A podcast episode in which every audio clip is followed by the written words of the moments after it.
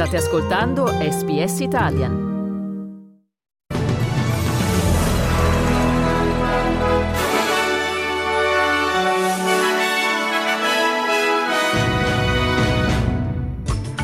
Terremoto in Giappone, rientra l'allarme tsunami, quattro le vittime del sisma confermate finora.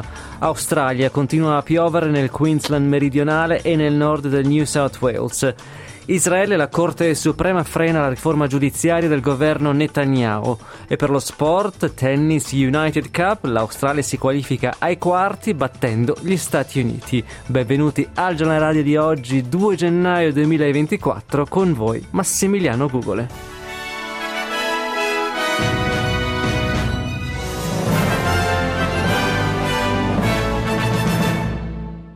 Iniziamo il giornale di oggi dal Giappone, dove è rientrata l'allerta tsunami nelle regioni costiere occidentali del paese. Allerta è partita dopo che un terremoto di magnitudo 7,6 aveva colpito l'isola nella giornata di ieri, lunedì 1 gennaio.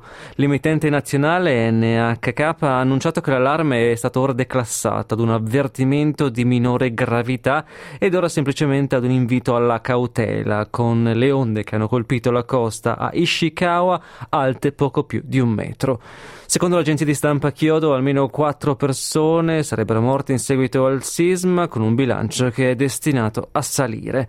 Il capo del gabinetto giapponese, Yoshimasa Hayashi, riporta di aver ricevuto segnalazioni di edifici crollati con individui intrappolati nella prefettura di Ishikawa.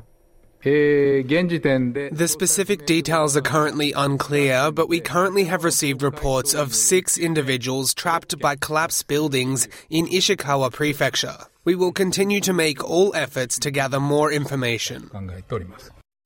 Torniamo ora in Australia dove continuano a cadere forti piogge nel sud-est del Queensland e nel nord del New South Wales, precipitazioni che potrebbero portare a pericolose inondazioni.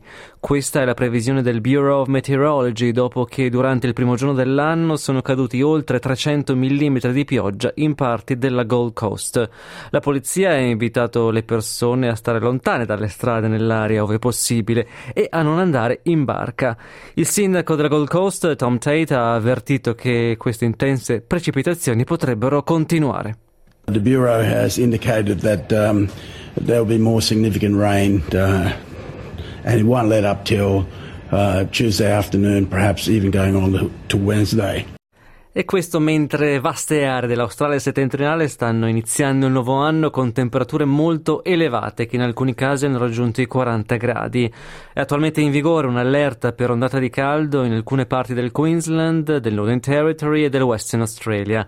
Le condizioni di questa ondata dovrebbero attenuarsi leggermente durante la settimana n- nelle regioni di Pilbara e Kimberley. Nel Northern Territory si prevedono temperature oltre i 40 gradi nei prossimi giorni, con uh, temperature notturne che rimarranno poco sotto i 30 gradi. E intanto prosegue la guerra tra Israele e Hamas. Il primo ministro israeliano Benjamin Netanyahu ha affermato che ci vorranno ancora molti mesi per terminare la guerra che, secondo il Ministero della Sanità di Gaza, ha portato alla morte di quasi 22.000 palestinesi e raso al suolo gran parte della striscia. Netanyahu ha anche promesso di ripristinare il controllo israeliano sul confine della striscia con l'Egitto. L'esercito israeliano ha annunciato che 172 soldati sono stati uccisi da quando è iniziata l'invasione di terra di Gaza Gaza il 27 ottobre scorso. Israele starebbe ora iniziando a ritirare i suoi carri armati, secondo quanto riportato da alcuni abitanti di Gaza City, annunciando piani per cambiare tattiche e ridurre il numero delle truppe, così da consentire ai riservisti di tornare alla vita civile e sostenere l'economia israeliana duramente colpita dalla guerra una nuova fase dell'offensiva, con un portavoce che ha affermato che l'esercito ritirerà le forze all'interno di Gaza nelle prossime settimane, passando ad una fase con ulteriori operazioni di terra nei prossimi mesi. Patrick Berry, analista della difesa e della sicurezza all'Università di Bath, ha dichiarato ad Al Jazeera che questo potrebbe essere un cambiamento tattico significativo.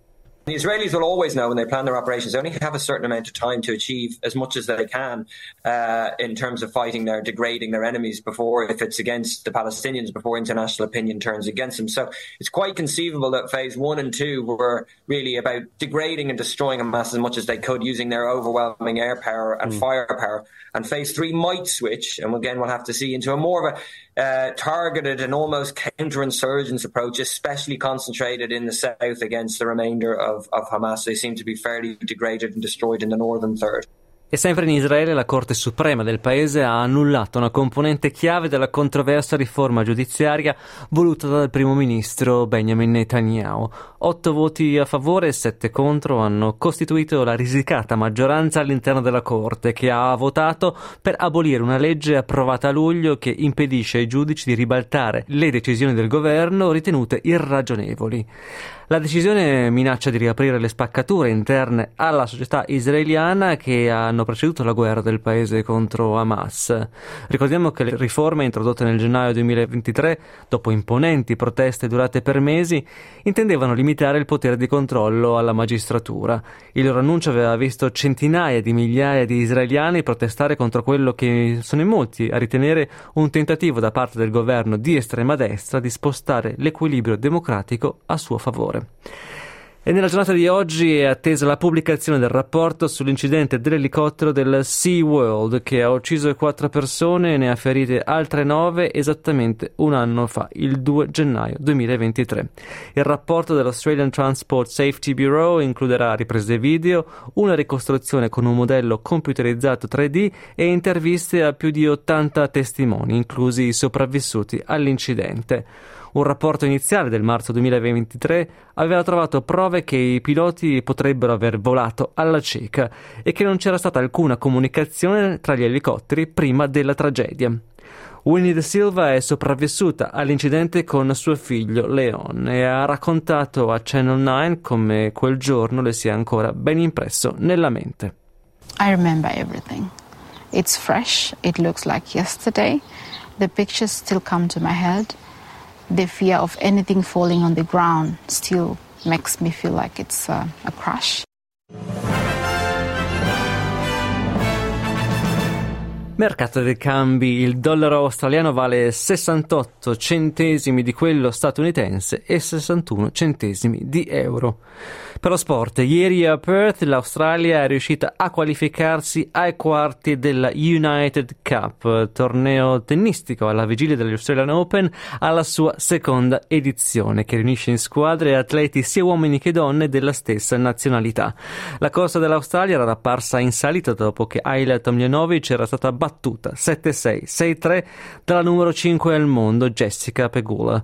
Alex De Minore aveva invece prevalso in precedenza su Taylor Fritz 6-4-6-2 e la vittoria è arrivata con l'incontro finale di doppio misto con Matt Ebden e Storm Hunter per l'Australia e Rajiv Ram Pegula per gli Stati Uniti.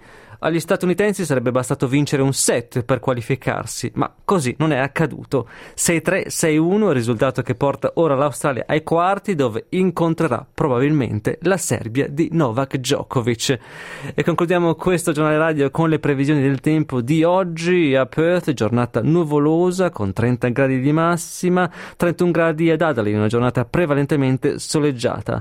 Qualche pioggia a Melbourne, 26 gradi, pioggia anche a Hobart, 22 gradi la massima massima, piogge a Canberra 28 gradi con possibilità di temporali, a Sydney parzialmente nuvoloso 28 gradi la massima, piogge a Brisbane 27 gradi, piogge anche a Cairns 32 gradi di massima. E piogge anche a Darwin con possibili temporali sono 34 i gradi di massima.